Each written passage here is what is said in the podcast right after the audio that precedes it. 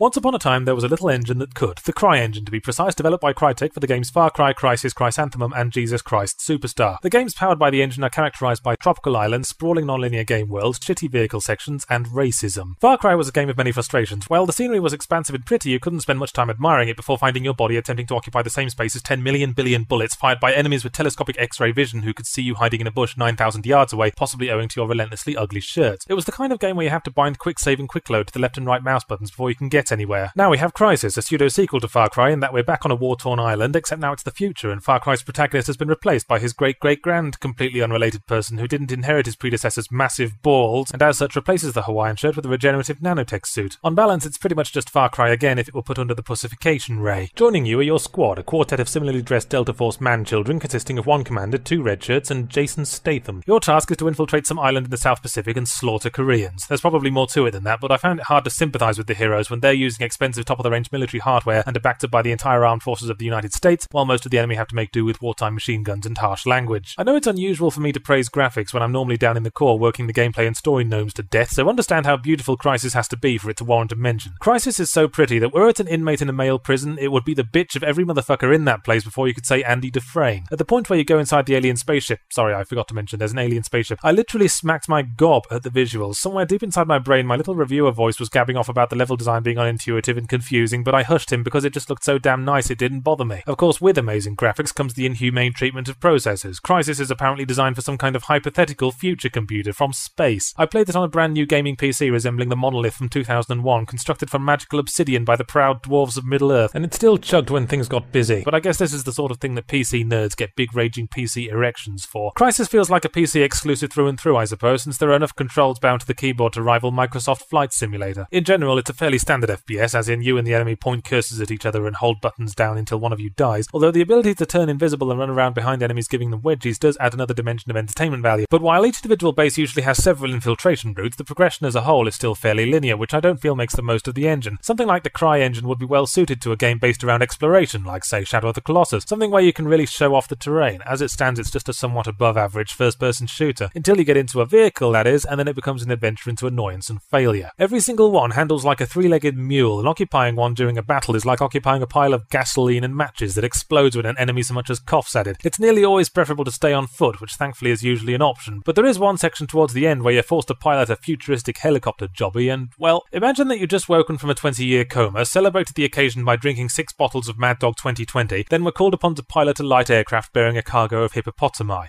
That's what controlling this section is like, and they expect you to enter dogfights in this thing. That's like trying to solve a Rubik's Cube with your elbows. Crysis is a game for sightseers, and if you have invested in the sort of computer that can run it, then you owe it to yourself to check it out, if only to justify that investment to yourself. Who knows, you might even have fun playing the actual game too, especially if you have a vegetation fetish. So basically, what I'm trying to strain out like an uncomfortable kidney stone is a recommendation. It's not perfect, but then who is, besides Columbo?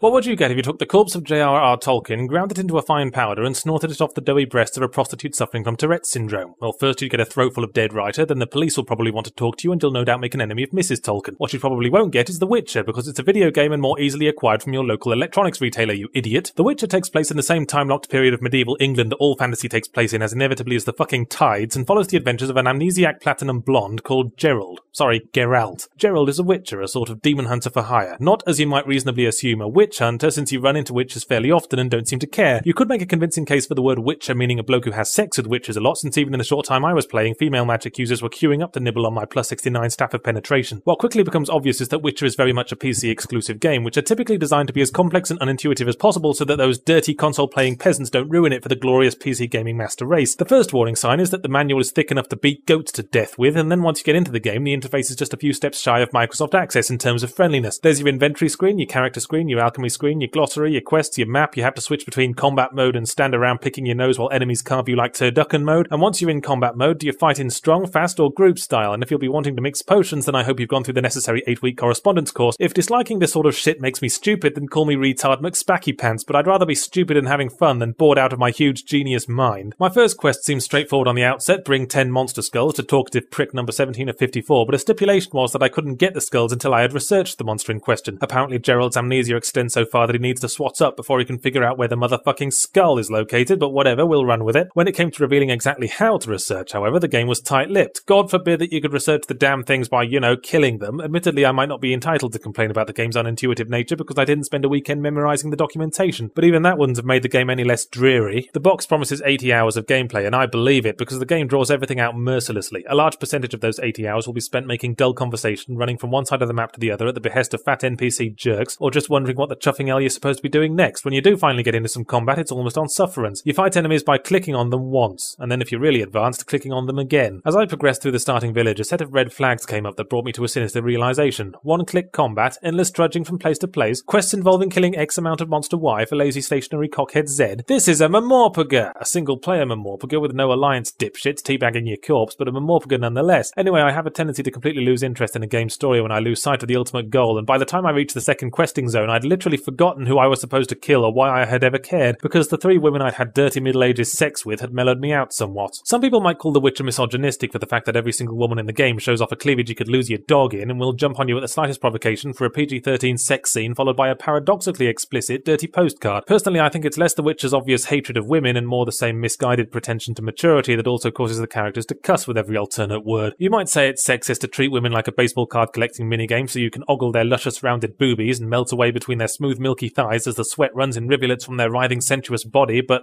Sorry, I forgot where I was going with that. The reason why this is a first impressions rather than a full review is that I found the game to be so boring and stodgy that I couldn't play it for more than a couple of hours before deciding I had to do my laundry or wash the GIMP or anything that would mean I wouldn't have to put myself through more of it. And as a general rule of mine, a game that feels like work generally isn't looking at a good write up. The Witcher was not fun for me, but you might have a better time if you're incredibly boring and if it's been decades since your last sexual encounter. And if that's the case, stop watching my reviews, Dad.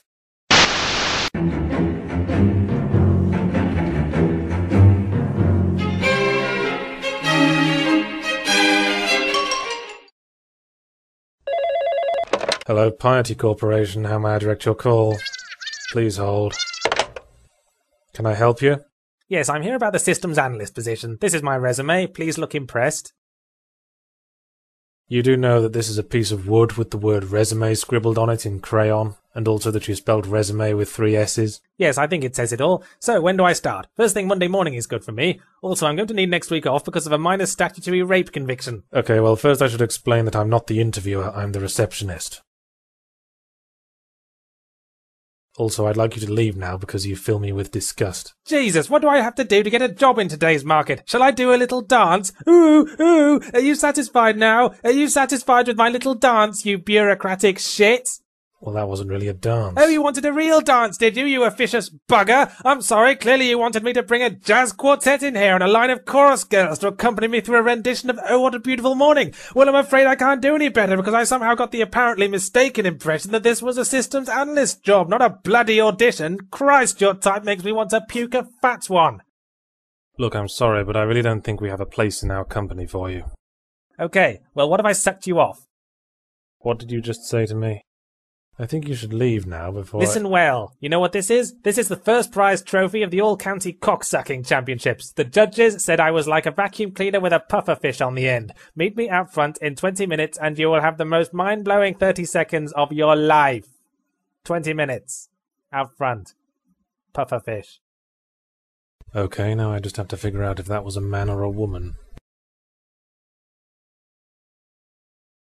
No More Heroes is a Japanese game based around Jedi lightsaber fighting and starring as the main character a hopeless pop culture obsessed social reject who spends most of his time whining, getting strung along by women, and being a generally unlikable fuckbend. So at least you can't fault it for understanding its audience, predictable joke. The game is brought to us by Suda51, the 51st result of an illegal Japanese cloning experiment to create the world's most auteur game designer, Suda's 1 through 50 having perished after their minds failed to absorb the necessary level of pretentiousness. His last game was Killer 7, and let's get one thing straight. I fucking loved Killer 7. There we were, living our great predictable lives, playing our great predictable games, when along came Killer 7 in a Technicolor Dreamcoat, leaving slightly perplexed Joy in the wake of its huge motorbike, showing exactly what could be done when you flaunt all established convention and just start exploring what can really be done with gaming as an art form. I still don't know how to classify it. Puzzle, action, adventure, rail, shooter, well, whatever it was, it was a preciously unique, amusing cartoon whale in an ocean of second-hand bong water. Now we have No More Heroes, a Grand Theft Auto clone. Shine on, you crazy diamond, said Yahtzee, his voice thick like sarcastic marmites. Well, that's a bit uncalled for. The experience is still as off the beaten track as I've come to expect. You play Travis Touchdown, the aforementioned specky narcissistic weirdo characterized just a little bit uncomfortably close to home who buys a lightsaber and vows to become the greatest assassin in the world. You know how it is when you buy a barbecue, you throw a lot of parties for a while to fool yourself into thinking it wasn't a waste of money. To achieve his aim, he has to slice his way through 10 colorful boss characters in a trippy, ultra-violent, yellow submarine-esque odyssey through social satire in between riding his bike, playing with his kitten, and buying trendy clothes in an optional side quest to look as much like an absolute bell end as possible. The open world aspect is illusion. The game is essentially linear, not that there's anything wrong with that. There is, however, something wrong with repetition. After you kill a ranked assassin, you go out into the city to grind yourself retarded. To proceed, you have to cough up a sum roughly equivalent to the street value of three human lungs, so first you take a low-paying part-time job, which unlocks some higher-paying assassination submissions, there being lots of overlap in the industries of litter picking and professional murder. Next, you're dropped into a room with 50 of the same mouthy big girls' blouses you find absolutely bloody everywhere, and get handed a big bag of money once they're all raining down upon the landscape in a million overconfident bits. Funnily enough, my favourite part of the between mission rigmarole is the menial part-time job at the start. Each time, there's a different clever little minigame that tries to make the most of the weak controls. If they were higher paying, I'd probably have chucked any assassination gigs altogether, which can be summed up as mash A until bored, then mash B for a bit instead. Actually, the sword fighting is pretty fun, as it had fucking better be, considering the amount of it we have to do, but there's one aspect of it that makes me want to slap Suda51 until his eyeballs switch places, and that's the fact that after killing an enemy, Travis has a random chance of screaming out the name of one of his favourite puddings and gaining superpowers for a bit. And when you put random chance into combat mechanics, all strategy has been thrown out of the window, then scraped off the ground and used to pick up the broken glass. And then Sod's Law ensures that the enemy who finally gives you a superpower will inevitably be the last one in the room, leaving Travis running around with glowing dragon Dragon Ball Z here for 10 seconds, seriously menacing the walls. The actual gameplay of the ranking boss fights usually boils down to wait for them to attack, block or dodge it, then bitch slap them a few times while they scratch their heads like silly chimps. But the awkward thing about No More Heroes, or at least about reviewing it, is that like Killer 7, it's intended to be satirical, and when there are problems with the gameplay, I'm worried that it was intended to be that way as a satire of, I don't know, pretentious video games, and if I were to call it out on that, then I'd lose my credibility with the cool alternative crowd. But then I remember that any game designer who sacrifices fun to make an artistic statement is obviously stuck so far up his own arse that he's in danger of choking on his own head. Enough ragging, because in spite of the last eight paragraphs of petulant bird-like warbling, I enjoyed No More Heroes a lot. The unpredictable story and quirky aesthetic kept me fascinated enough to keep ploughing through it just to see what happened next. So I'll say the same thing about No More Heroes that I say about Killer 7 and Earthbound and Branston Pickle. As flawed as it is, get it anyway, because you will never experience anything else like it. God knows what would happen if you spread Branston Pickle onto No More Heroes, possibly the universe would end, and it would be awesome. People often ask me, Yahtzee, you Herculean exemplar, you have so much to say about what makes a bad game, but what is your measure of a good game? Well, actually, no one's ever asked me that. Mostly they ask retarded questions like when am I going to review 20 year old Nintendo games like everyone and their dog? But it's the kind of question I'd like to be asked, so I'm going to answer it. One of my measures of a good game is one that teaches me something. Burnout Paradise, for example, teaches me that if Princess Diana honestly couldn't survive a trivial little crash like that, then the girl must have been made out of wafers. If there's one thing that makes me squirt liquid hate from every bodily orifice, it's street racers. Bunch of smirking sideways baseball cap wearing fuck scoffs bobbing their heads in time with their hydraulics and extending random fingers like they're about to intrude upon somebody's pubic region. As a street racing game, Burnout Paradise earns points right from the start for not featuring any of those grope cunts or indeed any human beings at all. The game takes place in a strange post-apocalyptic future where advanced sat-nav systems have resulted in a race of murderous sentient cars and the only surviving human being is an insane DJ calling himself Atomika, who spends his nights running around setting up ramps everywhere and his days holed up in a radio station trying to talk the cars into destroying themselves so that he might one day reclaim society. That's the only explanation I can think of for the total absence of pedestrians and why you never see any poorly strapped in children go hurtling through windscreens during one of the many, many, many high-speed crashes. Burnout is a game that hates players with a passion. Every aspect of the gameplay is geared to ensure that you crash as often and as viscerally as possible. The streets twist and turn unexpectedly, the main camera angle has the back end of your car taking up most of your view like a mongoloid hippo, and the streets are densely populated with pupils of the local driving school for elderly sufferers of Alzheimer's disease. And when you do inevitably crash, burnout's gloating satisfaction hangs thick in the air. Slow motion sets in, the colour washes out, and the action switches to the optimal camera angle to watch yourself pirouette through the air, as if to say, hey everyone, come and see Captain Crashes a lot. I do admit, however, that flying 500 yards up upside down while raiding metallic painted scrap metal is, to coin a phrase, totally fucking sweet, at least when you're not in a hurry to get somewhere. Unfortunately, this being a racing game, you generally are in a hurry to get somewhere, and there's nothing that causes more auto-cannibalistic frustration than colliding with a bollard at full speed 10 yards from the finish line and having to watch yourself spinning on your roof for a few seconds while your opponents snatch first, second, and third place from under your mangled nose. Burnout Paradise's unique selling point is that it's an open world game, one of those games usually pitched with a sentence beginning like Grand Theft Auto, but in this case, like Grand Theft Auto, but a hell of a lot more broken. The the idea is that you can drive freely about the city as much as you like, and when you start a race, all you're given is a finishing point, allowing you to choose your own route. Fine in theory, but theories are treacherous things that can at any moment disintegrate like a biscuit raft, and the major flaw with this one is that you have to keep looking at your mini-map to make sure you're on the right course. My driving instructor used to give me enough stick for taking my eyes off the road at 30 miles an hour, and here's you hurtling through the streets at Mach 10 with any number of crash hazards closing in on your distracted arse. My point is that the reason why racing games traditionally feature closed circuit tracks is that the fun in a street racing game comes from driving really fast and breaking things. That's a winning formula. Then you throw map reading skills into it, and it's the metaphorical shot of Bailey's, overpowering all the other flavours. I keep having to pause the game in the middle of high speed chases to bring up the map, which, like a menstruating woman falling off a tall building, breaks flow. An open world racing game could work. Carmageddon did something like that, and it was pretty fun in a late 90s kind of way. Maybe that's because there were lots of old ladies around to help relieve the frustrations, or perhaps because it didn't take control from you every shit gargling time you ran into a wall to let the physics programmer dance on your grave for 20 interruptive seconds. There are more things I can get pissy about, like the lack of local multiplayer or how the single player gameplay basically involves grinding the same races about a hundred shitting times, but you have to judge Paradise by different standards. This isn't a game intended to be played all weekend. This is a game that you play for maybe an hour or so to psych yourself up for playing a killer rock guitar solo or punching out an angry bear. Yes, this is a game for cool people who like fast cars and don't have time to play games because of all the sex they have. And if all you can do is sit there gabbing off about the design and game flow, then you've probably missed the smirking sideways baseball cap wearing points. Sonic the Hedgehog is sort of a rock star of the video gaming industry. He fronted a succession of extremely popular titles, made enough money to buy St. Paul's Cathedral and grind it into a fine snortable powder, hung around with a lot of suspiciously effeminate young boys, abused a number of forbidden substances, weathered a few very embarrassing attempts to re-grab the spotlight, and now his shows are attended only by people's dads, who can only shake their heads in despair at the unshaven drug-addled spaz on stage, whose pathetic spurts of activity masquerading as entertainment only serve to highlight both his and his audience's mutual decline into inexorable piss-dribbling old age. All he needs to do now is hang himself on a doorknob while having a wank. The particular substance Sonic is abusing this time around is dual-world gameplay, because Nintendo were all over that that for a while, and Sonic is nothing if not willing to jog sweatily along about 50 feet behind the bandwagon. You get to explore various thinly disguised countries of the world in either the day or the night. During the day, your lovable drug-crazed has-been normal Sonic. During the night, you turn into a werehog, which, as I've been quick to remind everyone with assuredly insufferable smugness, is a misnomer, because the word werewolf derives from the Old English word were, meaning man, so man-wolf. A more appropriate word would be hog-wolf or wolf-hog, although I'm not sure he's even supposed to be a wolf, because wolves don't usually possess stretchy arms or run around ripping off God of War. I bought Sonic Unleashed to review because I I was almost certain I would hate it, and I needed something to help me unwind in the stressful Christmas period. It's a fairly safe assumption that anyone who ever had any actual talent in Sonic Team has long since abandoned the company to an invading force of leprous retards who create design documents by flicking fountain pens at a pile of shredded paper. I was looking forward to a delightfully horrible game to get good and angry at, but it turns out I was disappointed. Sonic Unleashed is so bad, so utterly putrid, that I can't even get worked up about it. It falls right off the edge of my critical spectrum into the black, cloying void of dispassionate loathing. It doesn't even have the hilariously awful quality of previous Sonic games like in the last one where he tried to get his little furry leg over a human girl who was probably underage, just in case it didn't completely creep you out. The only slightly tolerable parts of Sonic Unleashed are the nighttime manhog levels, mainly because you could put Sonic in a skirt, unfocus your eyes, and convince yourself that you're playing God of War, a much better game. It's almost entertaining to be able to pick up two small, relatively harmless enemies and slap them against each other like one of those possessed toy monkeys, and like God of War, you can opt to finish off wounded enemies with a quick time event special move, but they're terribly unforgiving, and if you fail, the sheer reality altering power of your ineptitude causes them to regain most of their health, so you might might as well forget it and just mash heavy attack until their skulls have been flattened against the curb. The leprous retards of Sonic Team have basically been lost in their own little world for the past few years, but occasionally something penetrates their malformed three inch thick skulls. Recently, for example, the notion finally broke through that most people want Sonic games to be about Sonic and that his ever expanding entourage of neon woodland creatures can all go dive under a tractor, so the cast of anthropomorphs is cut down on this venture. Tails makes an appearance, but he was with the series while it was still good, so I'll let that one slide. But we're also introduced to a new, helpful in massive inverted commas, pixie like character who is like Navi from damn Ocarina of Time with a cheese grater taped to her face. It doesn't help that the dialogue's so fucking embarrassingly written I had to change the language to Japanese just to give it enough of a sense of cultural distance that my hands didn't keep slipping off the controller and fastening around my throat. Another thing that finally penetrated is that putting Sonic in a 3D environment has repeatedly proven to be like releasing freshwater fish into the Dead Sea. They just don't get along. So the day missions, as normal Sonic, largely consist of running very fast on a largely 2D plane. But then Sonic Team's nanny was called away and they fell back on their leprous retard instincts. Ironically, Sonic just moves too fucking fast, running face first into pits and spike traps that you'd need clairvoyance to be able to avoid on your first go, so the levels can only be beaten by trial and error. There's more than one stage that kills you if you don't press anything in the first second or two. This is gameplay I would expect from a fucking ROM hack. They even use that obsolete fucking live system, and if you run out, you've got to start the level all over again, and then just to be completely insufferable, when you finally reach the end of a level, the game grades you, usually very poorly. I'm ashamed enough that I'm even playing this game, and now the game itself is insulting me for it. Mind you, even getting to the next level is like pulling teeth. First you go from your world map to the country you feel like harassing progressing, then you have to find the entrance to the mission hub while avoiding conversation with a bunch of spliffed up locals, then you have to navigate the incredibly unintuitively laid out mission hubs to find the level entrance, to find the actual game part of the fucking game. And even then, they won't let you in the door until you've picked up enough coins as part of a completely asinine gameplay lengthening scheme that will more often than not have you traipsing back and forth over every shitty fucking level trying to find them all. This isn't the game for you if you like jumping right into the action. Come to think of it, this isn't the game for you even if you don't. I'm not sure what kind of person could consider this the game for them, but they probably live in a cave cave and subsist on raw fish. Nostalgia is the only reason Sonic still gets a free ride despite repeatedly rubbing his little blue balls in our face with terrible game after terrible game. Sonic is done. He's past it. He doesn't need more games. He needs help. Specifically the kind of help that involves taking him behind the shed and tearfully putting both barrels through his confused, oblivious little face. Stuff him, mount him, repurpose him as a litter picking device. Being British, middle class, and whiter than a snowman with a bukkake fetish, I'm no stranger to cultural guilt and have ambivalent feelings towards the homeless. On the one hand, they're obviously all tragic victims of an uncaring society, but on the other hand, there are also tragic victims who smell and shout at me in the street. So I admit to feeling a bit guilty about looking forward to Sega's newest working class bludgeoning simulator, but maybe it's possible to worry too much about this sort of thing while you're caving in a teenage runaway's skull with a bit of old pipe. Thankfully, the guilt is assuaged this time around by the main character himself being a homeless rather than a squeaky clean federal agent, thus making the action seem more like a series of entertaining bum fights than a class war. Since the intense teeth splattering scream fest that was condemned, main character Ethan Thomas has gone to the Sam Fisher School of Emo Haircut Transients and become a liquored up broken bottle street fighter, but all is not well in whatever the hell city this is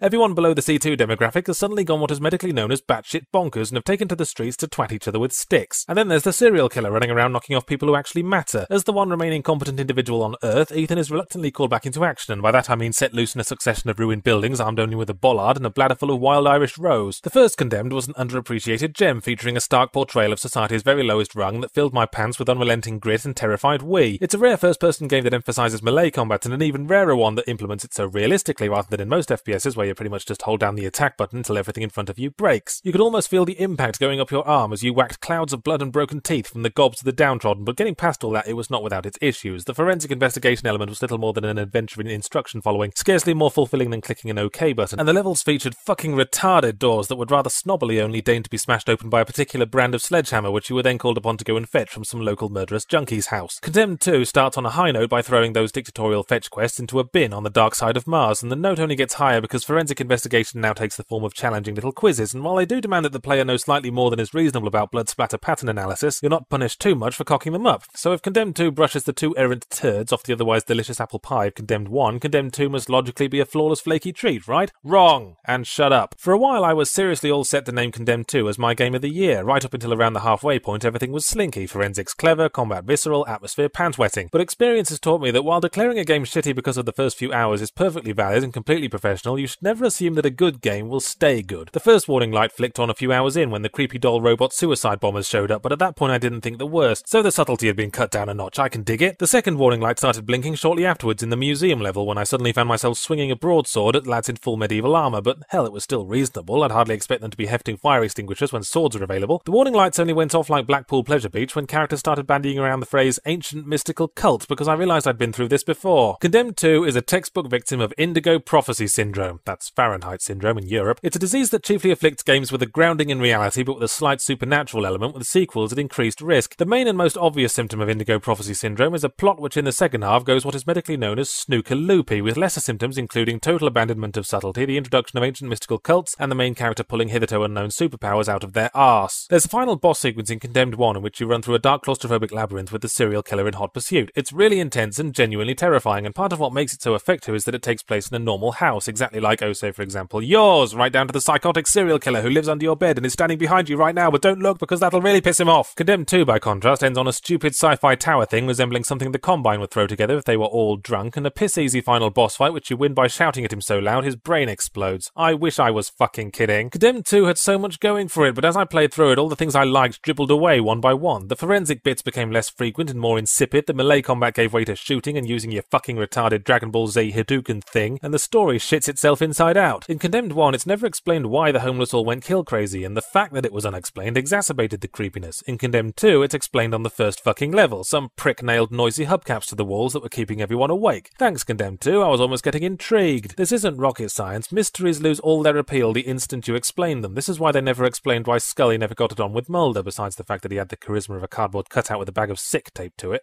I really haven't been looking forward to this. Last week I accidentally left my copy of this game in a friend's console, and I was genuinely pleased. It meant I could review Condemned 2 instead, a game I actually had some interest in. But there comes a time when we almost pay the piper and eat shit's waffles. I don't even know why I'm reviewing this game. Oh wait, yes I do, because you dipshits wouldn't stop crying about it. So I was able to defy the ghettoization of Australian gamers and acquire an import copy of the game thanks to the charity of some guys at Game, game Traders Robina, which you should probably visit because Game Traders Robina is your one-stop shop for games and the trading thereof in Robina. Now, I am fully aware that SSBB is primarily a multiplayer game and that I can't get away with my usual routine of only playing the single player and attempting weekly to rationalise my fear and disgust of other human beings, so this time I took this game, which was incidentally sent to me by Game, game Traders Robina, over to My, Friend Guy's house.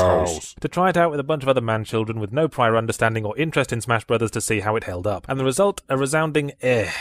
I've never liked most fighting games because I argue there's got to be something wrong with a game in which you can spend 15 years practicing and learning every slightest nuance and still lose to someone randomly smashing buttons. At our grouping, for example, since maybe just under one of us had been boring enough to read the manual, our death matches could probably have been faithfully recreated by hurling the controllers down a flight of stairs. But even if we had all gotten our PhDs in Wavebird bitch slapping, the fights descended easily into incomprehensible clusterfucks. The characters are so small and the camera zooms out so far, and most of the attacks are such particle effect maelstroms that they might as well just obscure all the action with billowing dust clouds like in the Beano. But maybe I'm approaching this the wrong wrong way. Maybe this isn't a game intended to be played seriously. Perhaps I should just be embracing the spectacle. And I must confess, engineering a scenario in which Mario can brutally beat the stupid out of Princess Peach while the crowd screams for blood is very satisfying. And it would be pretty sweet to watch Solid Snake get Sonic the Hedgehog into an armlock and slit his throat. Oh wait, we can't, can we? Because those characters aren't unlocked straight away. I hate it when multiplayer games do this. You bring a hot new unreleased title to a party and you're the toast of the evening until you discover that half the fucking content has to be unlocked in single player and then the toast of the evening becomes a damp square of cold mush. I mean, I know video game developers are all hopeless social readers rejects, but surely they've gone to at least one party in their life, even if it involved Pass the Parcel. Get this, if you want to be playing as everyone's favourite Azure attention deficit woodland mammal, you have to play for 10 cunt gargling hours. Well, we didn't have 10 vagina swilling hours, Nintendo. We had one vodka fueled evening, most of which we probably wouldn't even remember the following morning. Considering lest we forget how prominently Snake and Sonic featured in their fucking hype, there really needs to be a law against this sort of thing, preferably one of those maritime laws that lead to someone getting tied to a mast and flogged. But I suppose if you're hosting the party and have time to prepare, you could always embrace your pathetic friendlessness and go through the single player campaign, which a surprising amount of work has gone into, actually. It's a side scrolling action platform extravaganza with pre rendered cinematics up the arse that play like visualizations of the top 10 most sickening Nintendo fanfiction circle jerks. And it goes on for bloody hours, mainly because they pull the old bullshit of making you go through all the levels twice, and considering that they're already pretty fucking samey, it deserves some kind of prize for services to pointless repetition. Fuck Solid Snake, they should let you unlock Bill Murray. Of course, the problem with playing it alone is that when you finally do get your mates around, suddenly you've turned into that guy. Don't pretend you don't know what I mean. That guy who's so much better than everyone else at the game because he plays it on his own, the loser. Suddenly you're not in it for fun anymore, and the goonish grins of your uncoordinated friends fill you with contempt. Soon you seek out other that guys for the sake of a decent challenge, and then you're lost. You're a fanboy. Congratulations, line up for your free t-shirt and cat ears. Actually, that doesn't happen so much with Smash Brothers Brawl, because as we've already established, there's only so good you can get at slapping your palm against a controller like a circus seal. As I've said time and again, Nintendo is a company that does altogether too much wanking off of its old franchises. That might be fine while the Wii is riding high, but all it'll take is a few more virtual boys and they'll wank the whole company away. Some of it gets really obscure, too. Who the fuck is Marth, and why is unlocking him considered a reward? Oh, and thanks Nintendo for putting in a character from Mother 3, a game you're never going to fucking release outside Japan, despite the fact that I can fucking guarantee that more people would play it than Mario Kart 11 billion the next generation. But really, reviewing Smash Bros. Brawl is pointless. Chances are you already know if you like it. There's a simple test. When the name Nintendo Wii was first revealed, did you ever seriously try to defend it on an internet forum? If yes, you will enjoy this game whatever its faults, and you might as well start spamming my email address with hatred right now, you miserable fanboy twat. Chains of Olympus is a PSP exclusive prequel installment in the God of War series, a bunch of games that combine an at best loose understanding of Greek mythology with a level of violence that hovers somewhere between excessive and completely off its tits. If nothing else, there's no better series for working off frustration, which is handy because I certainly have a lot to work off after I've been playing with the PSP for a while, when my index fingers are locked into hideous hook shapes fit only for picking out the crumbs of filth that gather in the stupid analog pad thing when my thumb keeps slipping off like I'm trying to clumsily finger a robot prostitute, but I digress. There'll be plenty of time to beat on the PSP when I'm capable of making a fist again. This review is probably going to end up as a general retrospective of the entire God of War series because frankly, review review one game if you reviewed them all. You play pasty historical misery guts Kratos, a Spartan warrior with a preposterous jawline who works as a sort of independent contractor for the Olympian gods, specializing in killing things that would need to go on a starvation diet for years before they could be classified as humongous. You're hurled into a pitched battle right from the start, just in case you thought you were playing something with a modicum of restraint, and before long it's revealed that one or more gods have gone off the straight and narrow, and it's up to you to brutalize them back into line. On the way, you'll kill enough blameless innocents to fill a decent sized Parthenon, meet a few mythological creatures, and tear their limbs off, and chances are good you'll die and go to Hades at some point, but it's okay, you generally just walk out again. In fact, Kratos does that with such reliability, they might as well install a revolving door. There's some variation early on, but sooner or later every God of War game goes through the same motions. You always end up at the temple of such and such having to prove your worth, which is another thing Kratos has to do with anomalous frequency. Makes me wonder why he didn't ask for a signed certificate after the first time. I'm not really sure how I feel about the rigidly unchanging formula though, because while forcing the same Minotaur to give your dagger a terminal blowjob does get old after a while, I'm always the first to cry foul when developers wipe their dicks all over a good thing just for innovation's sake. And there's nothing about God of War that really needs changing, and all fits quite nicely together like Furious Bloodstained Stickle Bricks. Well, okay, there are certainly more than a few nitpicks I can make, and I wouldn't be the critic I like to think I am if I didn't furiously pick nits like an amphetamine-fueled chimp. The fixed camera gets annoying when there are enemies off-screen. At least half the spells and attacks you get loaded down with throughout the game generally prove to be bloody useless. Around weaker enemies, there's really no reason to use anything other than the instant kill grab attack, or as I like to call it, the fuck you button. And there's a terrible habit of having unskippable cutscenes just before really hard boss fights, because obviously after getting our gonads shoved down our throats, watching the same tedious dialogue play out a sixth time is just the kind of respite we need. I've just realised I haven't even mentioned what kind of game it is yet, because I assume most viewers already know, but if you're one of those girlfriends of viewers, viewers who don't actually play games but likes watching these videos anyway because they secretly want to fuck me, God of War is basically Devil May Cry meets Ray Harryhausen, but with less of the stop motion plasticine of the latter or the smirking bugger cunts of the former. And like Devil May Cry, what we're really here for is the combat, which as I've already said is satisfying to the point of eroticism. There's something almost balletic about Kratos swinging his chains around, disemboweling a succession of gurgling dance partners, and there's actually skill to it. Mashing square and triangle will serve up to a point, but sooner or later you'll have to start learning how to get around attack patterns, you know, like you've actually got a brain and shit. But I think what I like most about the combat is that it fits the character so well. It's like after they finish Animal animating a sequence in which the player bites off a Minotaur's face, they thought to themselves, well, there's really no way we can characterize this guy as anything other than a brutal psychotic, so they just rolled with it. He's not particularly deep, and he's not particularly congruous, especially when he starts whining about his poor mistreated family while cutting green healing blobs out of wailing bystanders, but Kratos' sheer unbridled horribleness offers an appealing holiday from our namby-pamby civilized selves, which what with most of us unwittingly living in an emasculated conformist nightmare world is nice to have now and then, if only to stave off suicide for another few hours by running around in our pants mangling passersby like a human smoothie maker.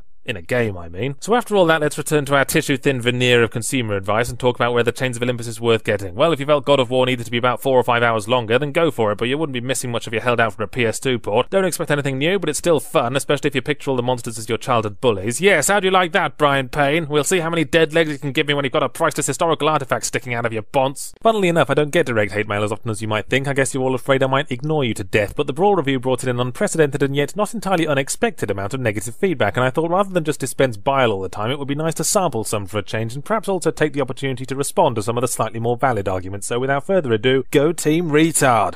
you! SSBB is awesome. I'm pretty sure that the reason you don't like SSBB is that you were crap at it. It's true, isn't it? And don't try to blame it on bad controls or opponents having super moves that strike you out in one hit. It's because it took you five hours to figure out up was jump and A was attack. Now who's the twat? Well, it's certainly not you because you've just been upgraded to dickhead and a presumptuous dickhead at that. Actually, I don't remember making any reference to bad controls or overpowered super moves in my review, so either you've got the wrong address or you're projecting so hard you could point yourself at a wall and show off PowerPoint presentations, but the accusation of simply being bad at games is one I've fielded before, and while it's true that I've never beaten the Luigi Purple Coin Challenge, I like to think I review for everyone. And considering I've been gaming for most of my life, most average people are going to be even worse than me, and that's a scary thought. By the way, it's alright, you can swear on the internet, your mum probably isn't going to read it. I know, because she's too busy being fucked by me. This review, by and large, was pretty poor. Just because people want it doesn't mean he should do it, and Yahtzee clearly is and has been nothing more than a professional troll for a good while now. If this entire video wasn't clearly for the purpose of bashing a game he quite clearly doesn't like in the first place, it might actually have been more entertaining than listening to a grown man cry about peer pressure. It's true I didn't like Brawl before I even started playing, but then the same is true of every game, object, animal, and human being I encounter these days. Since the internet is almost diametrically opposed to the notion of quality control, in recent years it's been a lot easier to just assume everything's shit until it can prove itself otherwise. I like to call it the Guantanamo Bay approach to reviewing, but as for why I review stuff by popular demand regardless of personal feeling, it's partly because it feels more professional than constant self-indulgence, but mostly because I use my traffic figures to measure my worth as a human being. I like the idea of a professional troll, though. It makes me think of a hideous creature under a bridge handing out business cards. This guy is so played out. It must suck not enjoying anything in life and wasting your time searching for things to hate. Yes, I suppose that would suck. You'll have to tell me what it's like sometime. You suck, suck at reviewing video games. How can you even call them reviews without a score? It's more of a rant on games that are mainstream. Just because they're mainstream doesn't mean that they suck. You obviously have n- absolutely no taste in good games. You don't even talk about the game really. If you don't like it, you just point out every little thing that bad about it. Okay, I put my hands up, he has me there. I do point out every little thing that's bad about a game, but then I'm a critic. It'd be weird if I didn't. If I put people's balls in my mouth for a living, I'd be a prostitute or possibly a GameSpot employee, but I criticize, so I'm a critic, and I don't believe in scores because I don't believe a complex opinion can be represented numerically. You like numbers? How about four? As in, fork you! Do you really need someone in authority giving you a simple yay or nay before you buy anything? Why don't you roll over so they can stamp on the other side of your face? In your entire review, you never said anything about how fun the game is to play with your friends. Perhaps you should lay off the cheap vodka and play the fucking game with some real real buddies. Okay, this one confused me. I played it with friends and we didn't have fun. What more do you want? By real buddies, I assume you mean people who actually like Smash Bros. Brawl, but I don't really regard any people like that as buddies. I prefer to regard them from behind bulletproof two-way looking glass. There wasn't really much of a review here. From a purely objective standpoint, SSBB is actually quite a superb game, as you can tell by reading reviews. I think you should look up the word objective, because I don't think it means what you think it means. It's worth remembering that all reviews are subjective personal opinions, and if you personally enjoy the game, then they really shouldn't get to you. Unless, of course, there's a despicable little niggling doubt in the back of your mind that maybe you're you're not having as much fun as you've convinced yourself you're having, which doesn't go away no matter how many times you try to slap it down with the wet flannel of weak excuses like this one. I'm not a fanboy, yes you are, but you may have judged Brawl a bit too rashly. Nintendo made it so that the players could have fun mercilessly beating the ever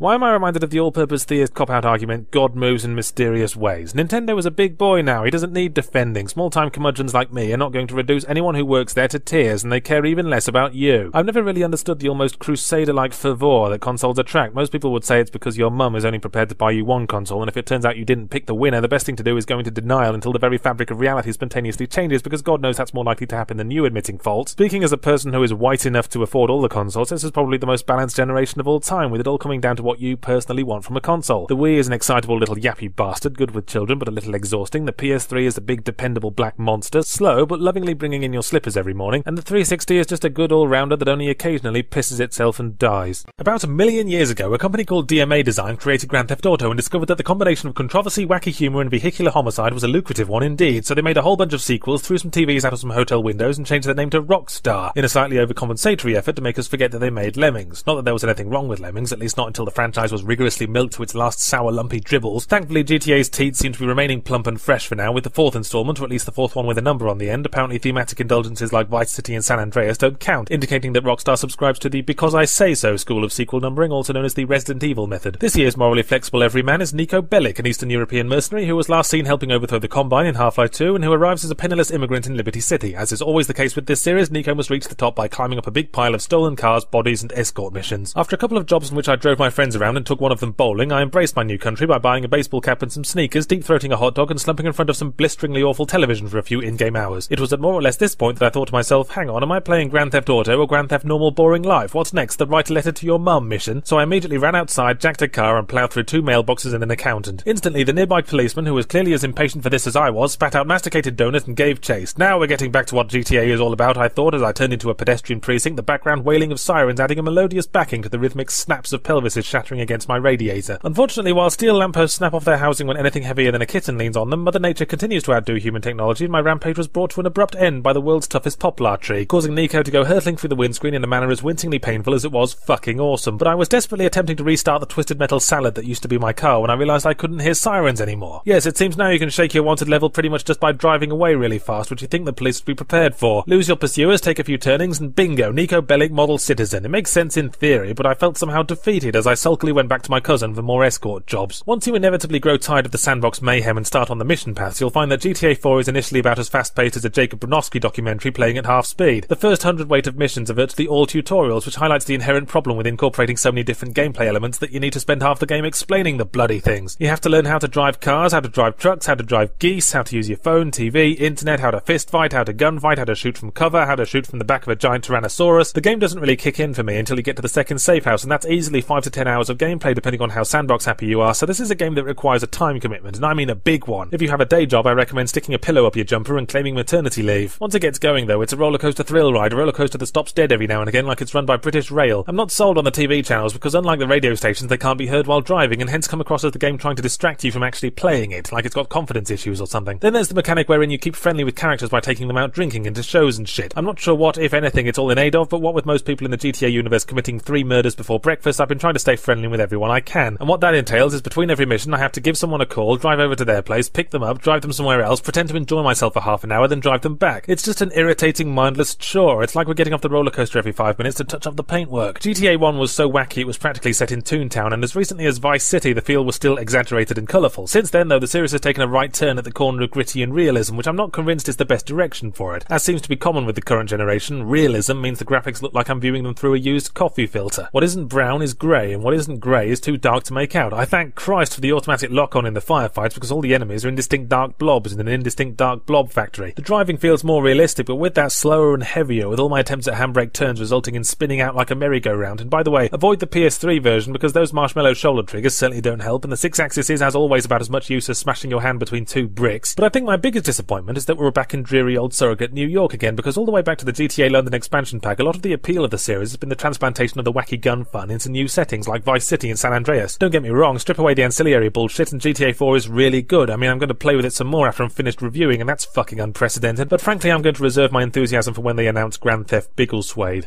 Now that we've left GTA 4 in the dust and MGS 4 is still an overly verbose speck on the horizon, we enter the time of year known as the season of buggeralls coming out. Too far from Christmas to be of any interest to publishers, so the flow of big name titles slows to the point that internet game critics can relax a bit and indulge themselves with reviews of old games that interest them and no one else. Either to bring exposure to an underappreciated gem or add a few bitch slaps that it managed to escape the first time around, so let's talk about a game I found in a bin. Painkiller is a first person shooter from 2004 by Polish developer People Can Fly, perhaps best known for their previous title E.T. for the Atari 2600. Not really, of course. Painkiller is the only game by People Can Dragonfly, which makes it all the more amazing that Painkiller is fucking awesome and can kick the ass of most big name mainstream titles and have them for breakfast afterwards, which is a shame because if the game blew goats, I could have made a funny joke like Painkiller, you'll certainly need one. Painkiller is in the same bucket as Serious Sam and the original Dooms, and that it serves as an antidote to Fancy Pants complex modern FPSing. There are no stealth elements, no key hunting, no escort quests, no dorky support characters dribbling in your ear roll, no mission objectives besides kill everyone. There's just you, some guns, and the entire population of Murder Town between you and where you need to be. It's pure genocidal fun, which many FPS developers these days seem to think is somehow beneath them. Some people refer to Painkiller as the unofficial Doom 3, since the actual Doom 3 tripped over something in the dark, banged its head, and forgot that it wasn't System Shock. I'm not about to shake my walking stick and say FPSs were a lot better before they started putting on airs, but it is worth remembering that sometimes all we want is the relentless catharsis of old school action gaming blended with the immersive greyish brown of current generation technology. And that's a niche Painkiller fills beautifully. It hangs out in the rough side of FPS town where keycard puzzles don't venture for fear of getting curb stomped. That's not to say Painkiller is nothing but murdering tons of dudes. There's a series of unlockable bonus cards that make it easier to murder tons of dudes. There's a soul collecting gameplay gameplay element that results in a new and interesting way to murder tons of dudes.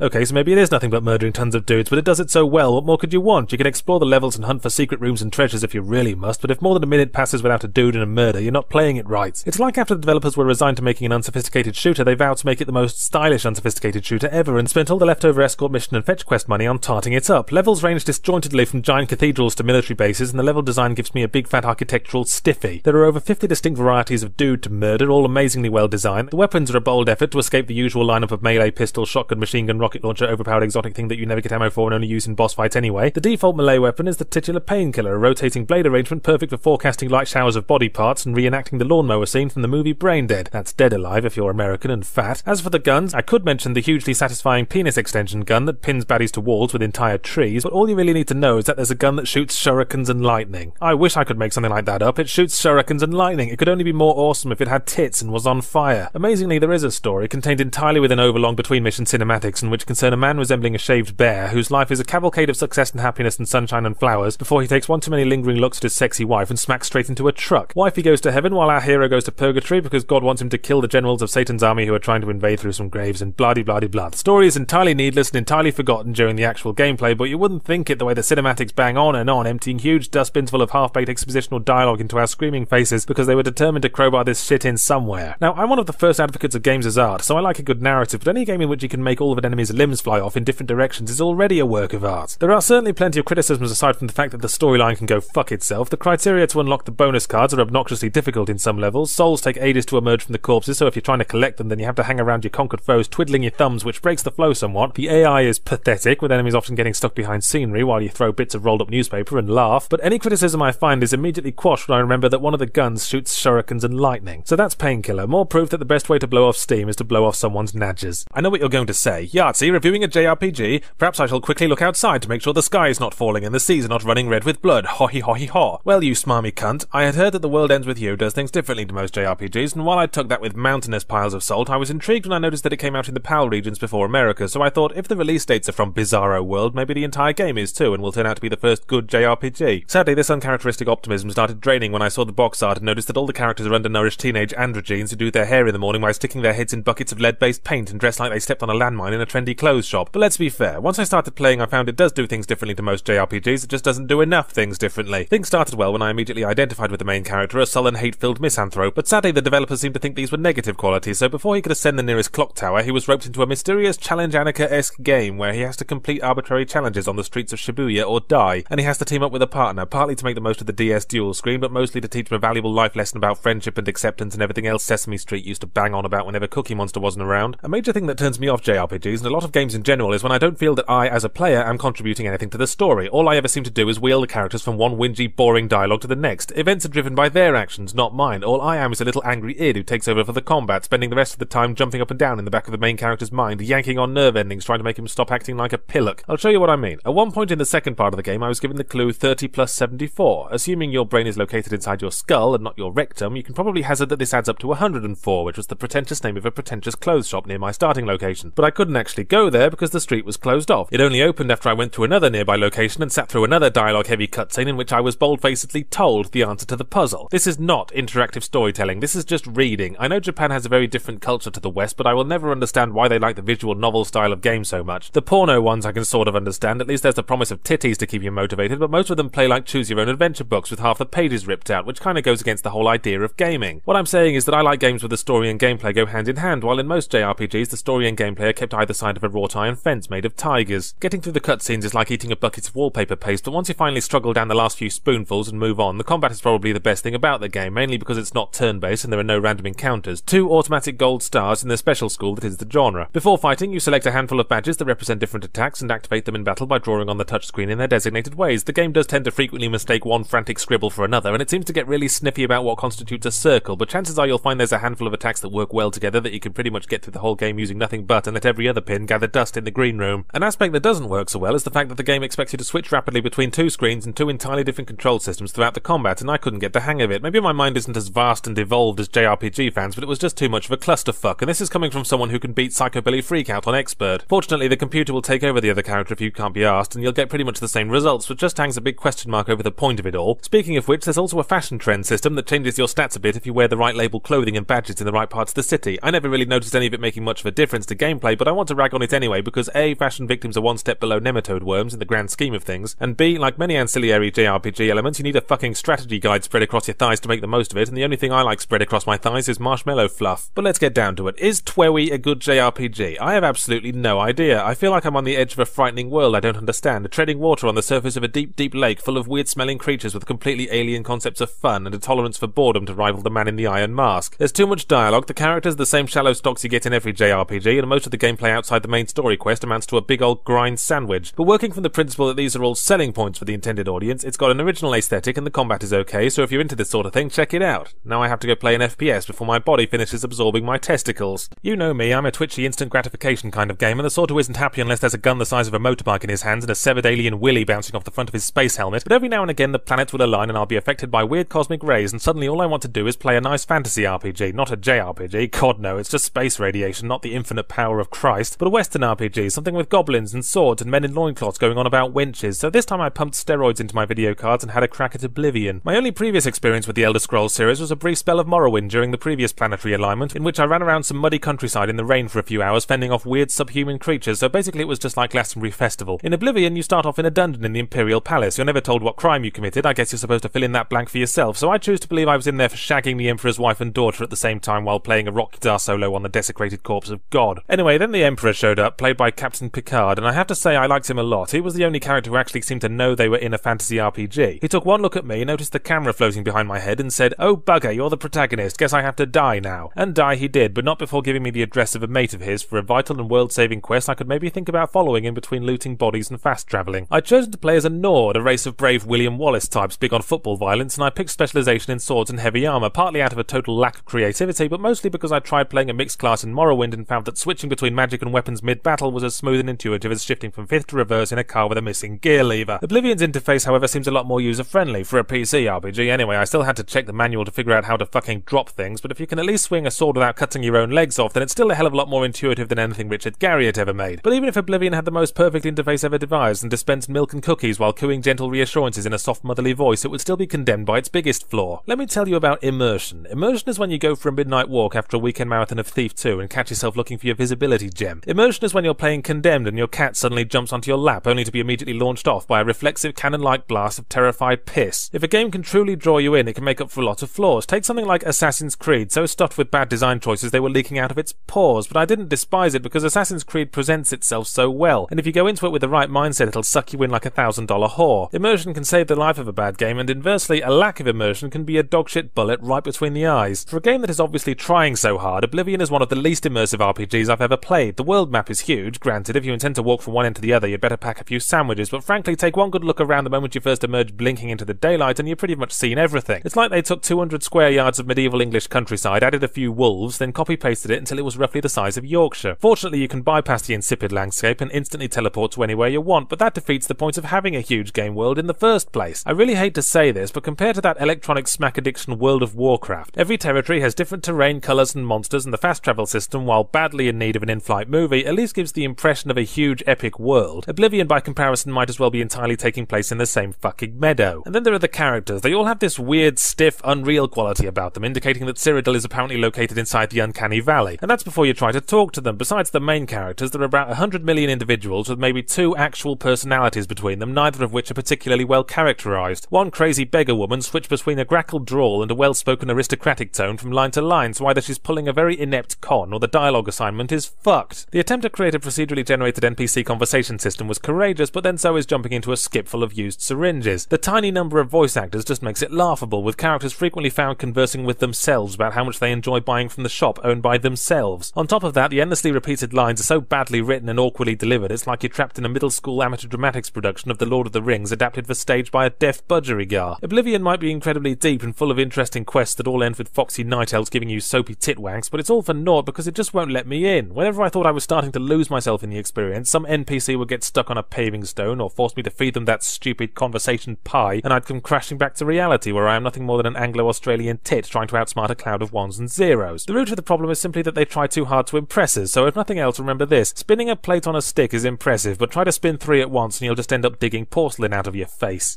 I think it's safe to say that very few people were madly trampling babies underfoot to grab Haze on launch day. I know whatever atrophied dregs of enthusiasm I had breathed their last when I glanced at the back of the box and saw that it was an outdoor first person shooter about space marines. Whoopsie fucking do, I thought. I look forward to the vehicle section with horrible steering and spending half the game hiding under a table waiting for my health to regenerate. But then up popped the hateful little angel on my shoulder who spends most of his time talking me out of buying a cornetto every time I pass a 7 Eleven. Shame on you, Benjamin Yahtzee Sebastian Godzilla Croshaw, spake he. Have you forgotten Call of Duty 4 already? You should give every game a chance to surprise you, or you're no better than those those dipshits who never played Mass Effect but condemned it as some kind of child corrupting boob I had to concede the point, and it's not like there are many other new games to talk about unless I want to start oiling up my thighs for Age of Conan. So, Haze. There's this impossibly well equipped corporate army thing who don't represent the United States, honest, who invade some South American country and hit upon the world beating idea of making their soldiers fight battles in a jungle environment with a bunch of glowing yellow lights strapped to their bodies. You start off fighting for the camouflages for sissies crowd, but about halfway through you realise that the huge faceless corporation who controls their infantry with addictive drugs might possibly be a teensy bit on the amoral side and decide that blindly following orders orders is a mugs game, whereupon you defect to the opposing guerrilla army to blindly follow their orders instead. An unusual plot twist which would probably have had greater impact were it not given away on the back of the fucking box. The story is deeper than the usual kill everyone who is different to us military shoot affair, which I do appreciate. At the start of the game, your colleagues are a bunch of psychotic macho dicks, and it was a relief to find that I was supposed to think that because I thought the same thing about my heroic squadmates in Halo, Crysis, Turok, Quake 4, and pretty much every game in which large men stand around comparing willies. The main character of Haze is characterized not as a wisecracking walking armory who lactates testosterone, but a naive, whinging college boy soldier who can't function without mugs of warm milk and the occasional cuddle, which gets a bit incongruous after he's mowed down enough people to populate Mozambique. The overall message of Haze's story is that war is bad and there are no true heroes when death is on the menu, but combining that with whiz-bang shooty fun strikes me as trying to have one's cake and eat it, a phrase I've never really understood. I mean, I think it's perfectly reasonable to want to eat a cake that you have. There's not much else you can do with a cake except maybe hide in one if you're a stripper. Sorry, lost my train of thought. Haze is a game that can't decide what existing FPS it wants to rip off the most. Halo is the obvious candidate. It's even got the same title, give or take two letters, and the driving sections are identical right down to the design of the gravitational occasionally challenged vehicles and the mounted turrets manned by tragic sufferers of the stupid virus. There's also a rusty old cargo ship level for fans of the one from Condemned 2, a very Quake 2-esque smelting plant, and most of the rest of the environments are straight out of the Crytek games, although it forgets the crucial jaw-dropping graphics aspect, as can be evidenced by the hilarious 2D map backdrops during the transport scenes that look like some guys are running past the chopper holding up cardboard forests on sticks. Haze's one claim to not being the work of jaded hacks who could easily be replaced with a computerized FPS generator is the whole addictive drug business. When you're plugged into the heroin o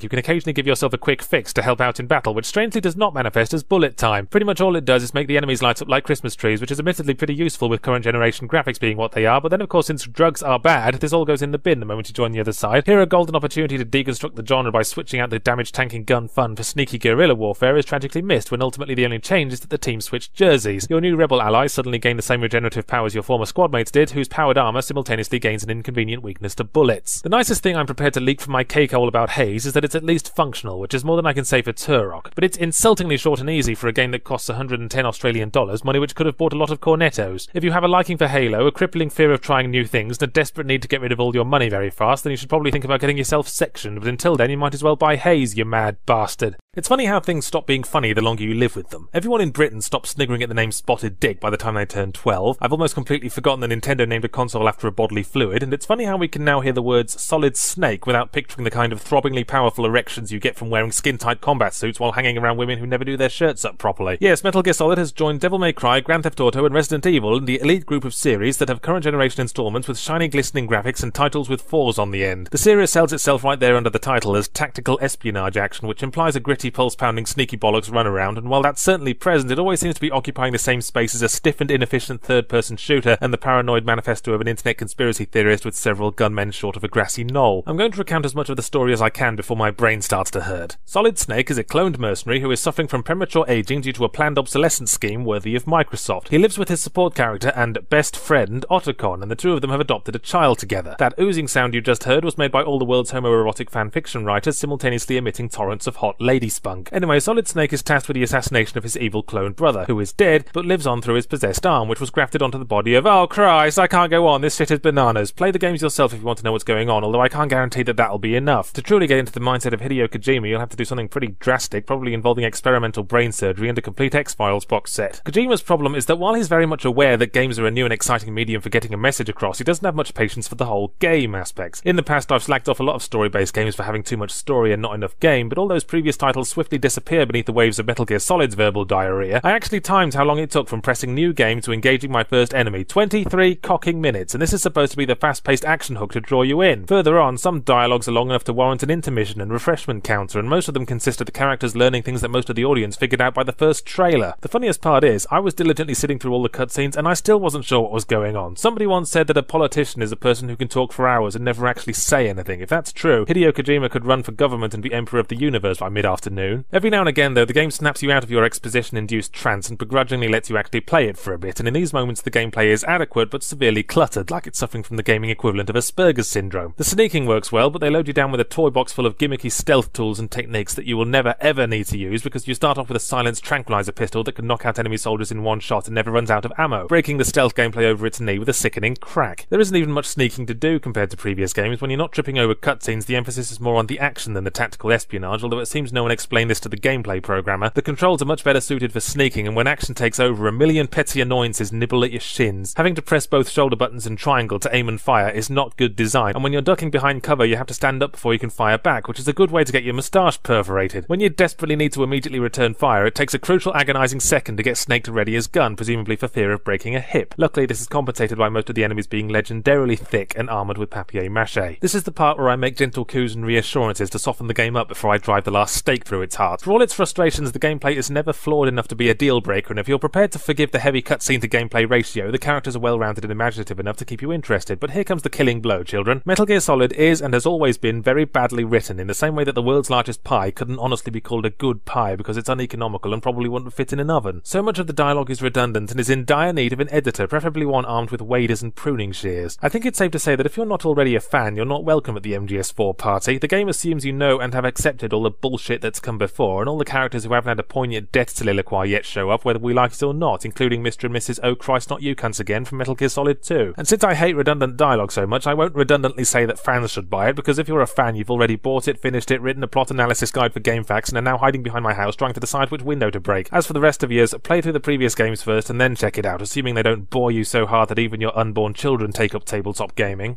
The thought occurs that for all my banging of the games are art drum, art is only as good as the culture that surrounds it. A game could give the most extraordinary emotional experience in the entirety of human culture and bring tears to the eyes of a jaded war veteran with no eyes, but it's all for naught if it's not surrounded by self-important bearded tossers who read too much into things for a living. And since I'm one of gaming culture's alpha self-important bearded tossers, I thought I'd discuss the trend of internet gaming humor, and by that I mean the trend of gaming webcomics comics, and by trend I mean plague. So you've looked at Penny Arcade, seen the massive amounts of money, prestige, and money those guys get for nine panels a week, and decided that you want in on that. Many gaming webcomic artists have thought the exact same thing. In fact, let's not beat around the bush. All gaming webcomic artists, except Penny Arcade, obviously. The first thing to do is to be or move in with someone who can draw, forcefully if necessary. If you don't know anyone who can draw, and you yourself draw like a flipper-handed freak child who just discovered MS Paint, don't fret. Just write excessive amounts of dialogue and hide the hideous art with huge speech bubbles. If you don't know how to draw or write, are a functionally retarded quadruple amputee and can only communicate by banging your head against a Wacom tablet, that's still no reason to quit. You can wipe your ass with a page of Mega Man sprites, and there'll still be someone on Comic Genesis who'll tell you that it's brilliant. The next thing you need to do is create your main character, and since it's important to write what you know, the main character will obviously be you. But while you are a repressed, socially retarded dullard who no one would ever honestly admit to liking, your author insertion character is a fantasy, so they will be a charismatic eccentric who is unconditionally loved by everyone even while he's setting their dog on fire. The secondary character is the straight man, whose job it is to play comic foil to the other character's bullshit and inexplicably tolerate his behaviour when any sane person would be checking the rooms to rent pages with one hand and slamming the idiot's face in a drawer with the other. The third character is the girl. You know girls, those mysterious creatures you see on the bus who have their own bathrooms and spray stingy liquid in your face. If you don't know much about girls because your conversations with them don't last for more than a few minutes before the police are called, just use your mum as a frame of reference, characterizing the female as a disapproving, eye-rolling nanny who tolerantly wipes up the whoopsies of the idiot man-children and chastises them with the occasional spanking. And since your ego should be swelling nicely by this point, she should also become the main character's girlfriend somehow because she finds something adorable about the way he gets hypnotized by her breasts. Now you have to make your your comic funny, and reading most existing webcomics, one could be forgiven for thinking that humour is entirely optional, but believe it or not, there are people who laugh at that stuff, even if it's just the author's mum. Fortunately, the advantage of running a gaming webcomic is that gaming humour is incredibly easy. All you have to do is apply video game logic to the real world for comic effect. For example, in, say, Gears of War, you have to push the analog stick to move forward, when in real life you have to continually put one foot in front of the other. This might not sound like A material, but trust me, phrase this right and there's a fortune to be made in Cafe Press shirts. If that doesn't work, go for the edgy crowd and do a comic implying that Mario does Luigi up the arse. And if that doesn't work, just go on about the cake being a lie. So, now your comic is squatting on the internet like a sewage plant on the River Thames, but you're still not popular because you're competing with every other hack with a PlayStation and a Messiah complex, so how do you stand out against the crowd? Well, you're forgetting the most important ingredient drama. I'm not talking about dramatic storylines, although that can certainly be part of it. Let's say, for sake of example, that you're sick of making companion cube jokes and suddenly do a serious storyline about your female character having a miscarriage. Obviously, you need to have several blood clots in your brain to think this is a good idea. You're established as a wacky humor comic, so this is going to be an awkward tonal shift at best and hugely disrespectful of the subject matter at worst. You're most hardcore supporters will feebly attempt to go along with you on this, smiling nervously at each other as they would around a mentally unstable friend with a shillelagh, but mean-spirited embittered cocks are going to call you out on it. At this point, there are many ways you can respond. I don't see you doing anything better, I can do whatever I want with my comic, you're just jealous because I get more readers, and other equally flawed arguments, but above all else, never admit defeat, because the bigger a douche you are, the more traffic you get as spectators line up to see you jump around the monkey cage, screaming and flinging your poo. Drama is the mortar that holds the webcomic community together, and there are so many wonderful ways to create it. Make absolutely no effort to improve your your horrible drawing style, act like a prick at a convention, respond to constructive criticism with hostility, and just generally behave like the kind of monstrous egotist that blossom like mushrooms in the darkened trough of shit that is the internet. And if anyone really pisses you off, depict them in your comic as a ridiculous straw man and mock them with infuriating self-righteousness, you know, kind of like exactly what I'm doing now. So your gaming webcomic package is complete. All that's left to do is gather it all together and throw it in a fucking bin because you're a talentless cultural pollutant who deserves to suffocate to death on a bag of porridge. There comes a time when you have to stop ignoring something, a lesson that could well have been learned by those people who lived next door to Auschwitz and thought all the smoke was coming from an unusually screamy pie factory, which by the obvious link of Nazi Germany brings me effortlessly to LEGO Indiana Jones. I've been ignoring the whole LEGO LucasArts coalition so far, partly because as you'll recall from my Psychonauts review, LucasArts is run by douchebags, but mainly because it sounds utterly retarded on paper. I mean, once you accept LEGO Star Wars, where does it end? Playmobil Battlestar Galactica? Duplo Firefly? Meccano Dune? Yeah, I'm done milking that joke. I guess at first I'd wait. I've got another one. Sticklebricks Babylon Five.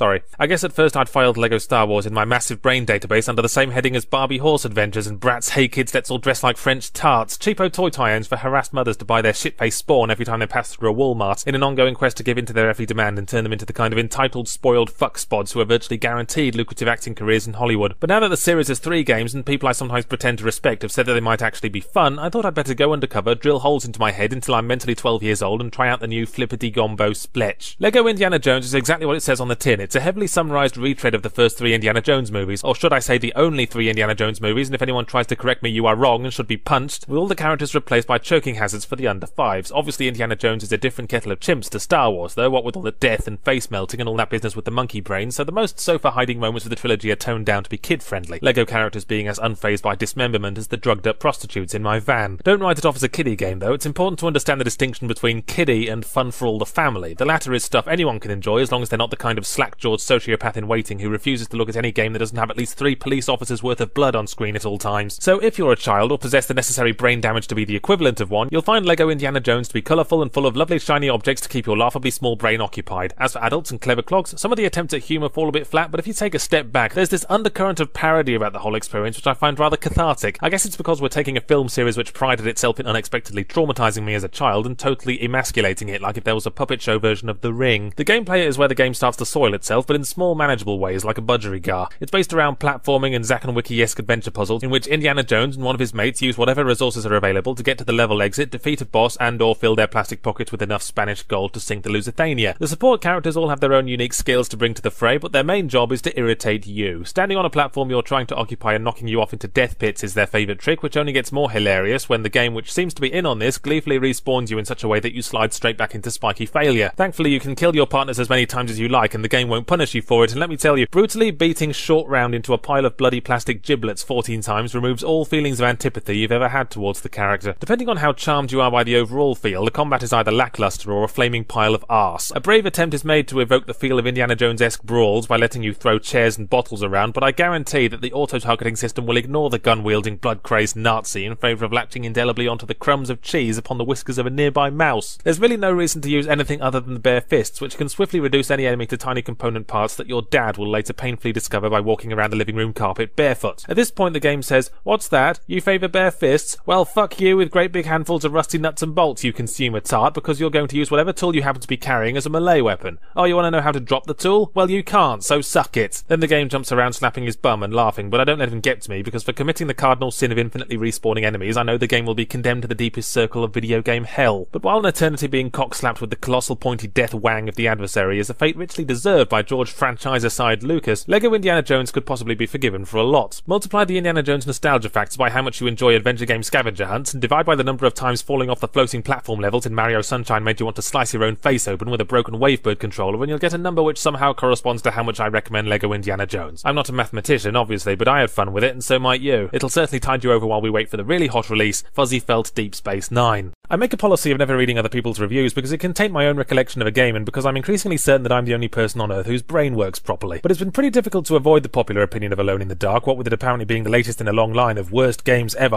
and responsible for the deaths of several of my correspondents' families, judging by the way they tearfully email me requesting that I verbally assassinate it. Well, I thought, fuck those bereaved bastards who think I'm some kind of sweary ninja for hire. I'm going to play Alone in the Dark and damn well try to like it. A few days have passed since then, and you may be surprised to learn that sometimes even the majority can be totally, totally right. So, Edward Carnby from the very first Alone in the Dark is somehow still alive and thankfully no longer made out of folded crepe paper and wakes up in modern day New York with a a bad case of plot convenient amnesia and being hunted by rips in the wallpaper. Then all restraint gets tearfully bade farewell and put on a bus to Azerbaijan when a load of buildings blow up and Edward finds himself forced to fight against his standard satanic apocalypse scenario while coming up with several contrived excuses to drive cars over ramps in slow motion, creating a feel somewhere between the Prince of Darkness and the Dukes of Hazzard. He gets joined by a female sidekick who sweeps the horrible game character awards, taking most obviously crowbarred in love interest, most irritating, least useful to gameplay, least necessary to plot, and lifetime achievement. Perhaps the crowning moment of her hideousness is when she nearly dies and the game forces you you to press a button sequence in order to revive her with CPR, although the spiteful cow never actually dies, no matter how many times you deliberately fuck up. What's tragic is that the good ship alone in the dark can see Port Good Game without a telescope, but they were apparently in such a hurry to get there that they accidentally landed at the Cockup Peninsula. It's full of good ideas balanced by terrible execution, which I will illustrate using two hypothetical designers I'm going to call Terry and Gonad. Hey, said Terry, let's have a damage system where you actually see persistent wound decals on your character's body. Okay, replies Gonad,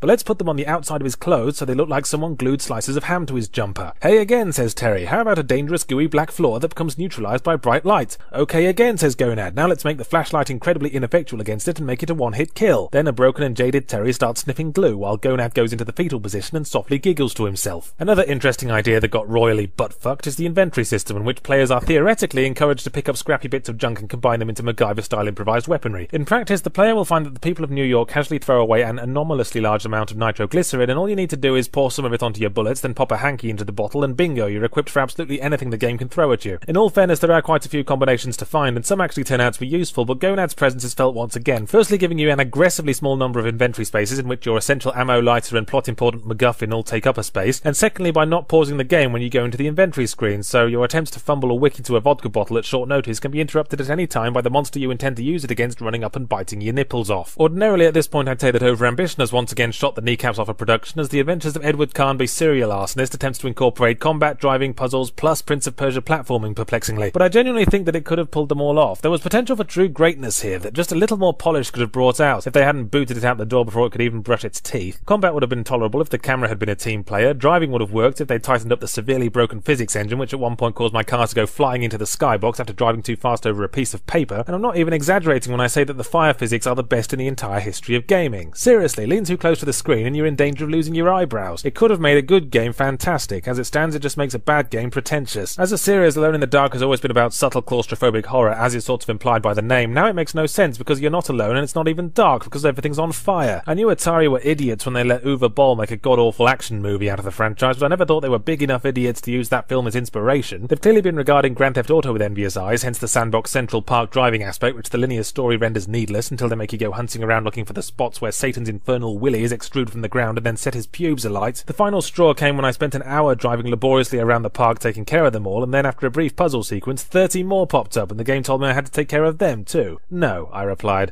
No, I do not. I reject your stupid fucking arbitrary gameplay lengthening World of Warcraft grind quest, and I'm sick of putting up with your bullshit. I know you provide the option to skip to the next chapter, but I'm not going to use it. I've had enough. If someone serves you a dead dog for lunch, you do not stick around for the pudding. I suppose I should have realized something was up when I saw that the chapter skipping feature was proudly touted on the back of the box. So not only did the developers think that not having to play the game was a point in its favor, but there were apparently so few other selling points worth mentioning that they put it in the marketing blurb. So to summarize alone in the Dark in a pithy newspaper headline sort of way, glimpses of brilliance buried in clipping issues and spunk. This is the bit where the big nerds get to beat me up and take my lunch money because I have to admit I don't know much about the Conan mythos. I like the movie because it was Arnold Schwarzenegger back before he was trying to be anything other than a gigantic two-legged cowman who can't act. But my lack of foreknowledge of Age of Conan will ensure a fair review concentrating on the outsider's experience rather than complaining about the depiction of Daisy McSwordboobs from page 74 paragraph 3 of Conan Gets a Fixed Rate Mortgage or whatever. The choices of race are white human, black human, or another white human, and body-wise you get to choose between big muscly football hooligan or wispy lingerie model. Not that the game will admit that, RPGs these days get laughed out of the room if they don't let you customize at least 15 separate rolls of flab, so there's the standard advanced character editing screen, but your rippling six-packs barely flicker as you rattle the slider back and forth, and even the smallest available boobies resemble a lamppost with two grapefruits nailed to it. Character customization is in short a joke, and the punchline is that you're all going to be covered in the same generic pseudo-medieval outfits pretty soon anyway. In defiance of all this, I opted to play as a female Stygian necromancer with all the body sliders set to minimum and decided to see how long I could get through the game without putting on any armour at all, thus beginning the adventures of Cinderella, the necromantic naturist. The first thing that struck me about Age of Conan is that unlike my character's nubile young naked body that glistened invitingly in the morning sun, it wasn't very tight. Over the first few levels I was loaded down with a ridiculous number of evil black spells of dubious usefulness, creating an instant dilemma with each battle as I tried to decide precisely in what way I wanted to suck out an enemy's soul through his urethra, and of course I could summon undead minions. By level 20 I had 8 of the Dobie fucks following me around, not the biggest horde in the world, more of a hordette really, but enough to obscure all the action with necrotizing flesh and thong shading every time a fight broke out, and it certainly feels big whenever you die or walk through a door and have to summon them all again one at a time. Add to that 17 buffs to cast on myself, and my pre-questing preparation took so long I felt like an acne-riddled schoolgirl getting ready to hit Essex on a Saturday night. Contrary to popular belief, I don't hate MMORPGs. I hate what they do to people, turning them into nocturnal blobs of flesh and Cheetos that communicate entirely in mouth breathing, and I hate when I look back on my time with the MMORPG and realize that I just flushed away months of my life that I could have spent writing a best-selling book or raising a child or pounding nails into my face. But I have had fun with MMORPGs at the time, or rather a MMORPG and since comparison is going to be inevitable, let's just get the fucker over with. Age of Conan is not World of Warcraft. Some people might say, ooh, maybe it's not trying to be, but those people are going to hell for lying because all MMOs are trying to be World of Warcraft. Same controls, same terminology, same arduous blocks of motherfucking grind, same interfaces right down to the quest givers with big golden exclamation marks growing out of their heads like they just spotted solid snake shuffling through the undergrowth. But one way in which AFC does differ is in the emphasis on story. Dialogue trees are included to allow you to get to know the NPCs, but frankly I find it difficult to care about the personal lives of gormless pissants who spend their whole lives standing in one place picking picking their nose, and when all I want is their quest, I prefer to not have to ask them how their day's going before they can get to the bloody points and tell me how many wombats they want killed. Playing up the dialogue in a MMORPG feels like adding wheels to a hovercraft, but nevertheless, Age of Conan's intention seems to be to make every player feel like the hero. Your character has 20 levels of largely solo questing to get through before they're even set loose in the big game world, and there's this ongoing story thread about you being the chosen one or some shit, but it's somewhat undermined by that niggling knowledge that there are 100,000 other chosen ones running around, some lower level, some higher level, but all of them dickheads who are plotting your murder. I don't know if everyone's just prejudiced against Cinderella's free spirit, but Age of Conan seems to be in dire need of smacktard fumigation. I don't think I met a single other player who didn't either run up and chop my tits off or run away assuming I'd do the same to them, and every other word in the general chat field was some kind of racial epithet. My theory is that all that solo playing they make you do at the start puts you into the wrong mindset. There's nothing wrong with being a small part of something bigger than yourself, that's how an MMO should work. Solidarity, teamwork, joining 40 friends to go stomp on a night elf's face. Age of Conan makes the same mistake as the school system by telling everyone that they're special, thus turning them into entitled twat donkeys. Reviewing MMOs is awkward because given the minimal time I can spare in between buying yachts and kissing ladies on the mouth, I can only play the first 30 odd levels of one class, but judging by the sheer number of tweaks that are still being made in patch after patch after patch, many would probably agree that Age of Conan is unrefined. The usual quartet of fighter, rogue, mage, and priest is split between 12 playable classes, and while that's a useful thing to brag about in the press release, making them all balanced is going to be akin to squeezing the bubbles out of freshly applied wallpaper while riding a unicycle, and call my determined nudity immature if you like, but the fact that I wasn't hampered in any way does hang a big question mark on whether there's any point to having armor at all. I'd say the whole game game is overburdened with unnecessary minutiae, and the lack of variety or spark ultimately leaves it with little more than niche appeal. Specifically, a niche that sells replica swords at gaming conventions and secretly dreams of living inside a Boris Vallejo painting.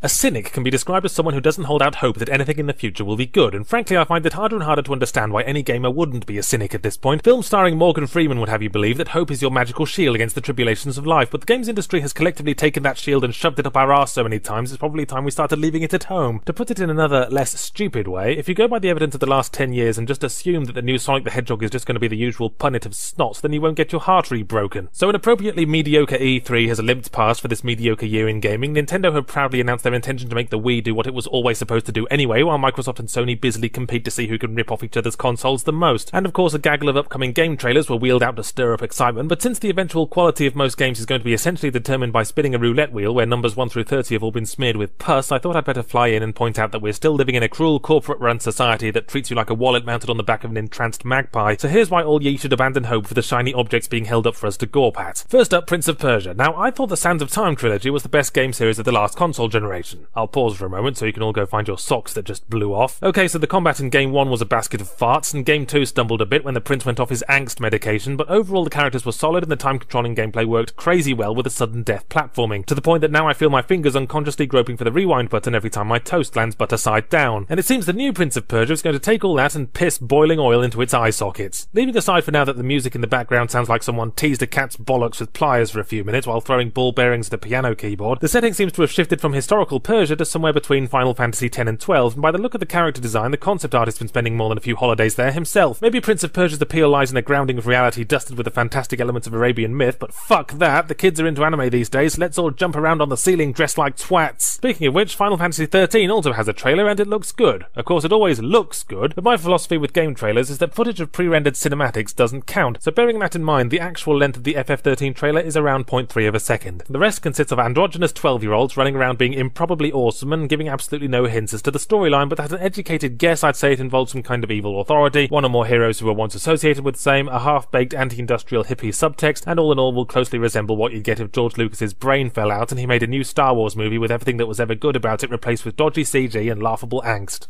Oh wait. The new Resident Evil 5 footage indicates that Capcom are counteracting the accusations of racism by including an African female sidekick resembling a white woman who's been dipped in tea. I'm sure the gameplay will be fine because Resident Evil 4 was fine and bugger all seems seems to have changed, except now we've traded up from infected Spanish peasant village to infected African peasant village, and the dialogue is still going to be so bad that every single line hurls you out of the experience like you're on a fucking trebuchet. Now then, Fallout 3. Those of you who are paying attention will no doubt notice that all these games are sequels, and for those of you who aren't paying attention, Oi! E3 was very much sequel boulevard this year, which might be partly why it was such a damp squib. What, is there some kind of virus that attacks creativity going around or something? 20 years ago, in the 8-bit era, games could be about French chefs riding giant stick insects while wielding a gun that shoots velociraptors. These days, a game's considered original if the gritty, well-armored soldier protagonist has a moustache. Anyway, to rope this wandering steer back on topic, Fallout 3 is an RPG about a gritty, well-armored soldier protagonist exploring a ruined city where everyone's either a mutant or a jerk. I'll admit that it looks very pretty, but then so did Rudolf Hess. Also, it's by Bethesda, developers of Oblivion, in and patron saints of games that look awesome in screenshots and preview videos but ultimately play like bowls of scummy dishwater. Case in point is the demonstrated combat system where the game cuts to a dramatic angle to watch you execute a successful kill, which is groovy pants the first time, but since it seems to happen with every kill, I'm sure repetition will swiftly boil it down to just plain pants. Finally, a brief mention of Gears of War 2. That was it. So that concludes this little adventure in sports spoiling. I'd like to clarify that somewhere in the flinty pits of my petrified heart, I'm open to the possibility of all these games potentially being fun, except Final Fantasy XIII, obviously. But my intention is not to troll for once, but to argue that it makes the most logical sense to be pessimistic. After all, if the game's good, great, but if it's bad, you've lost nothing. Plus, you get the satisfaction of knowing you're cleverer than fanboys, which is right up there with winning a beauty contest against Steve Buscemi, but still, it's a good overall rule. Never let yourself get excited by trailers, unless it's the new one for the Watchmen movie. Oh yes, I can never get enough big glowing blue men with their celestial lads lads hanging out. Ninja Gaiden 2 is another graduate from the Resident Evil school of sequel numbering and the latest in a series of similarly titled games stretching all the way back to the NES, which boldly depict ninjas with superlative historical accuracy as simple peasant spies mainly concerned with undercover espionage and guerrilla warfare. Also, the Wii totally has lasting appeal, Atari have released some good games, and Cliff Bleszinski isn't an extremely sexy man. Ha ha ha, sorry. Ninja Gaiden 2 is actually about a bloke in pyjamas flipping out and jumping around in ways you wouldn't expect such tight leather pants to comfortably allow. Team Ninja are thankfully now getting out of their ugly habit of re-releasing Ninja Gaiden 1 umpteen times like they're channeling Lucasfilm or something, oh blimey, I have been ripping on George Lucas a lot lately, haven't I? And finally decided to do some actual bloody work and make a sequel. Exactly how much work they've done is a matter for debate, since not much has changed in terms of gameplay except for the fact that they hired Eli Roth and a small team of convicted murderers to come up with new damage physics. The evil ninja clan, it seems, is now suffering from a widespread epidemic of leprosy, which causes their arms and legs to fly off if you so much as brush past them in a narrow corridor, and there's more than a few cases of haemophilia popping up too. So the gore's been ramped up, and as always, hand in hand with gore comes Titties, his lovely wife and business partner. As the game begins, we're introduced to a delightful young lady who whose skimpy leather top looks like it's trying and failing to contain some kind of watermelon landslide, and within literally one minute, she's been arousingly chained up by baddies just in time for the hero, Ryu Hayabusa, or however you pronounce that, to leap in and rescue her giant boobs and consequently the rest of her. Turns out that the boobs belong to the CIA, although I'm fairly certain that dressing like you were ambushed by a lawnmower on your way to the S&M club isn't the sort of thing the dress code would allow at the CIA. Maybe the T&A, bedum tish. Anyway, this all kicks off a story of some kind along the lines of an evil ninja clan unleashing demons upon the earth and the CIA deciding that one solitary ninja is a much more hopeful prospect than, say, a tactical nuclear strike, but frankly, fuck you if you want a story. Here's your story. Demons over there killed a ass. Among Japanese games, Ninja Gaiden 2 is almost unique in its immediacy. There's none of that Metal Gear Solid bullshit of cutscene dialogues that could fill a modest paperback. None of that Devil May Cry cockpiddle where the cinematics selfishly hog all the fun. None of that Zelda, uh, applesauce where you spend the first six hours on a starting island learning the subtle arts of waving a sharp stick around going, yeah. What they do is briefly set the scene, then hand you a sword and go off to sit on the sidelines, patiently drumming their fingers on their knees while a legion of superpowered lepers pull your ring piece out through your throat. And I respect that to a point. It's like the painkiller thing of focusing on relentless gameplay, but lacking the aesthetic appeal that compensates for the story deficiency, being set mostly in a series of corridors full of twitchy blokes with increasingly bullshitty attacks. Of course, this is very much a game for the hardcore crowd, with the emphasis on hard, suggestive tone of voice optional. The combat feels like one of those improbable bullet time sequences from a wire fu movie, only sped up to normal speed, then sped up a bit more. It's all about getting in sync with the enemy, finding the right rhythm of attacking, blocking, and dodging, and if you lose that rhythm, they'll chop off three quarters of your health bar before you can say Hattori and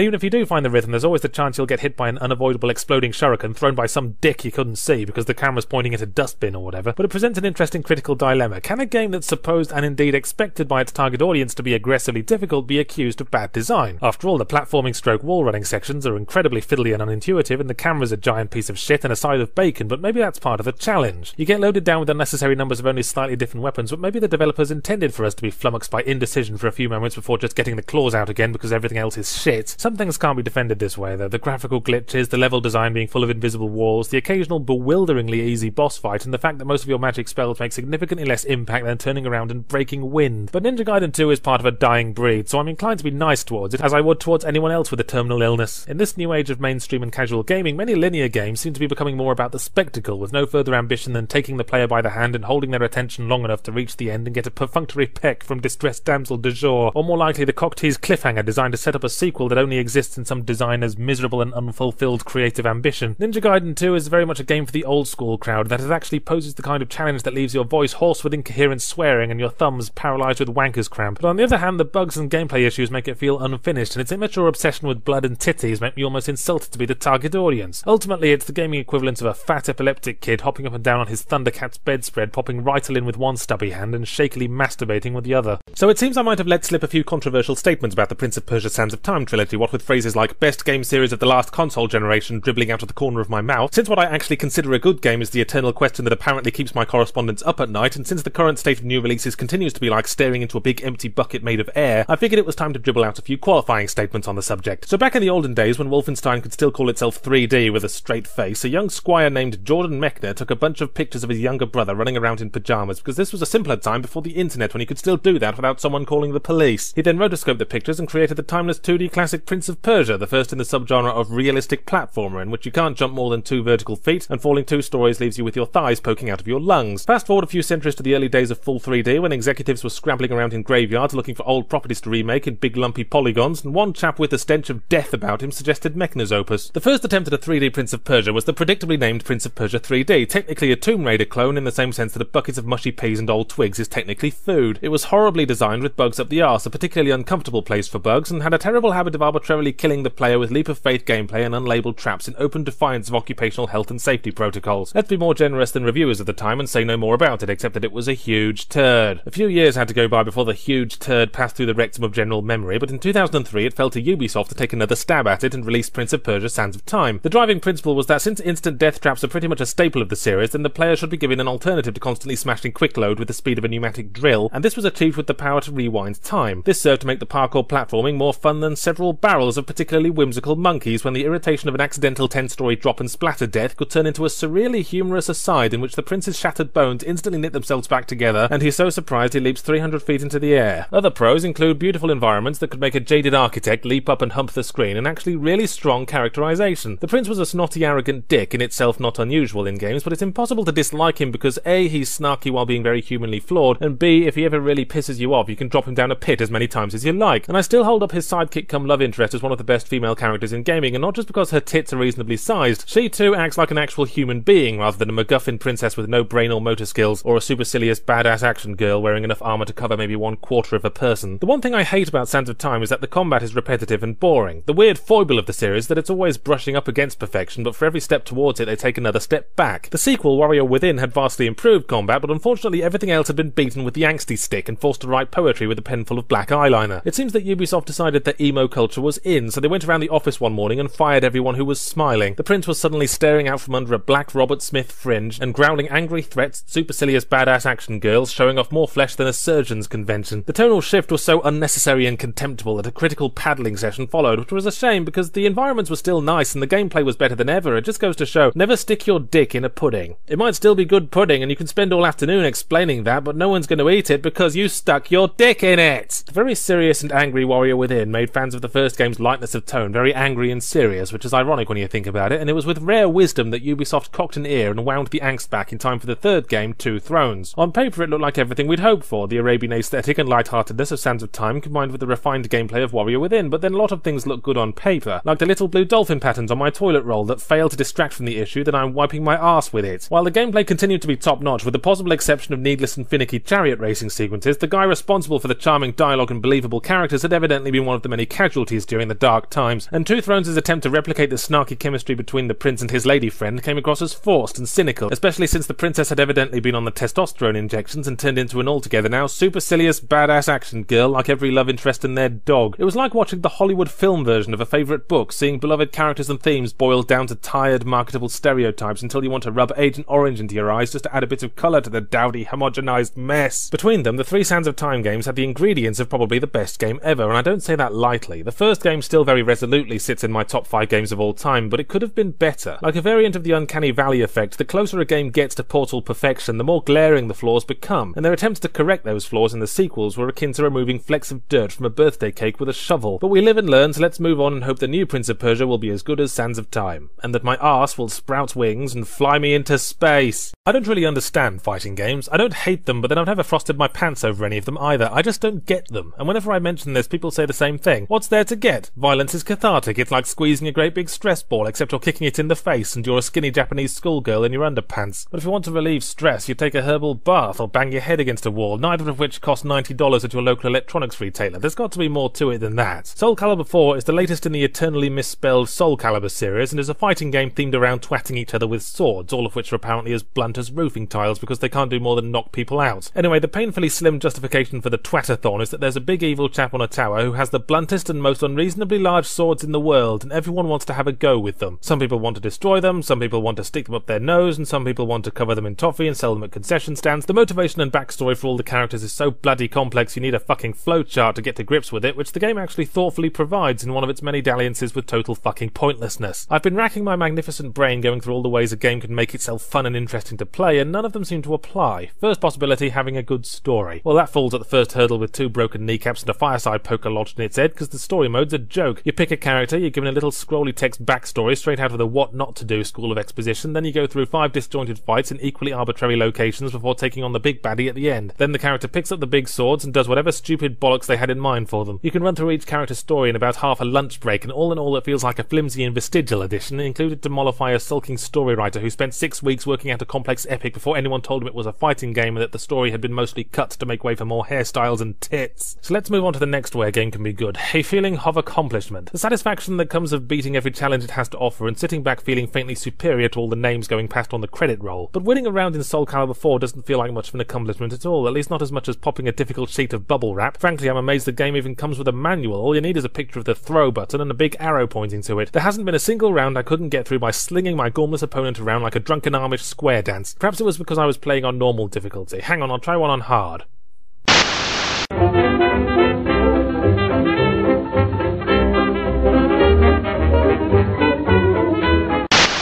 Nope, same result. My point is, no victory can feel satisfying if it could have been achieved just as easily by a piece of electrical tape. Next possibility, going through the process of developing a character, the creamy filling generally to be found in the RPG cake. Now, there is a character creation mode included, allowing you to make a custom fighter modelled on yourself, assuming you are a cauliflower-eared slab recently transported from somewhere in medieval Europe, where your superhuman physique did nothing to abate the mockery you earned for your terrible dress sense. You have to pick an established fighting style, though, so all you're doing from a practical standpoint is making custom models for existing characters, and you can use all all their moves straight off, so there's nothing to develop. There's all this complicated stats business, and you can equip special abilities that might potentially let you break a certain enemy attack on certain days of the year if they're wearing green and are in a good mood, but none of it seems to have much effect on the throw button, so it can all be safely disregarded. Custom character creation seems to be the bullet time of fighting games these days, but it does kind of render all the other characters moot because everyone would rather see themselves beating up Satan rather than some white haired lady in an armoured swimsuit with the voice of somebody's mum, or indeed Darth Vader. Which brings me to another reason why people might play a game because Darth Vader's in it. Like the up upcoming and inevitably awful Mortal Kombat vs. DC, two franchises are climbing into a nice hot soapy bath together in a transparently cynical attempt to combine two fan bases into one beautiful pile of money. Frankly, it smacks of desperation, although I can't decide which of the two parties involved is slumming it the most. Let's not pay it any more attention because like a small child putting the cat in a tumble dryer, that's exactly what it wants. So by my calculations, I have mathematically proved that Soul Calibur 4 cannot possibly be fun for anyone. When you get right down to it, it's more like a tool set than a game, a disjointed pile of game modes with no real structure, purpose or clear ending. A bunch of dollies and accessories that you pick up and smack together in pretend fights while doing the voices and throaty a cappella sound effects. But like I said, all fighting games bewilder me. They feel like someone took one single aspect of a complete game and tried to pad it into something else they can sell for full price. I wouldn't buy a big bag of icing and call it a cake, but then it seems like some gamers will buy big bags of rotten abattoir runoff and call it a cake as long as there's a picture of an attractive woman on the side with Yoda poking out of her cleavage. Sometimes I feel like I'm spending my entire life mining for gold in a septic tank. It seems like during the development process of most main mainstream games that make a specific point of extracting everything original about them and filling in the gaps with spackle and havoc physics. Oh, I'm sure many games start off with some bright-eyed creative director foaming at the mouth with great ideas, but before long the stuffed shirts have fed his design document to an angry dog, and the sheer amount of time and manpower that has to go into just making one character walk across a fucking room in the top-tier graphics engines of this day and age has whittled away all the great ideas in direct proportion to the director's will to live. And me demanding quality from this process feels like rescuing someone from starvation, then demanding they give me a piggyback ride. And you know who I blame for all this? You! Yes, you, the public, especially you, Adrian. That probably isn't your name, but it was worth it to mess with the heads of all the Adrians in the world. Ye unwashed masses who ensure massive profits for the same old cookie cutter sequels because anything that isn't safe and familiar makes you dive for your security blanket. And since you spent all daddy's money on a next generation console, you won't even give the time of day to anything that doesn't have environment mapped reflective surfaces and you're more interested in buying Master Chief novelty condoms than actual gameplay innovation. In fact, I don't know why I'm even talking to you. Piss off. Close the browser and fuck off back to Gears of War.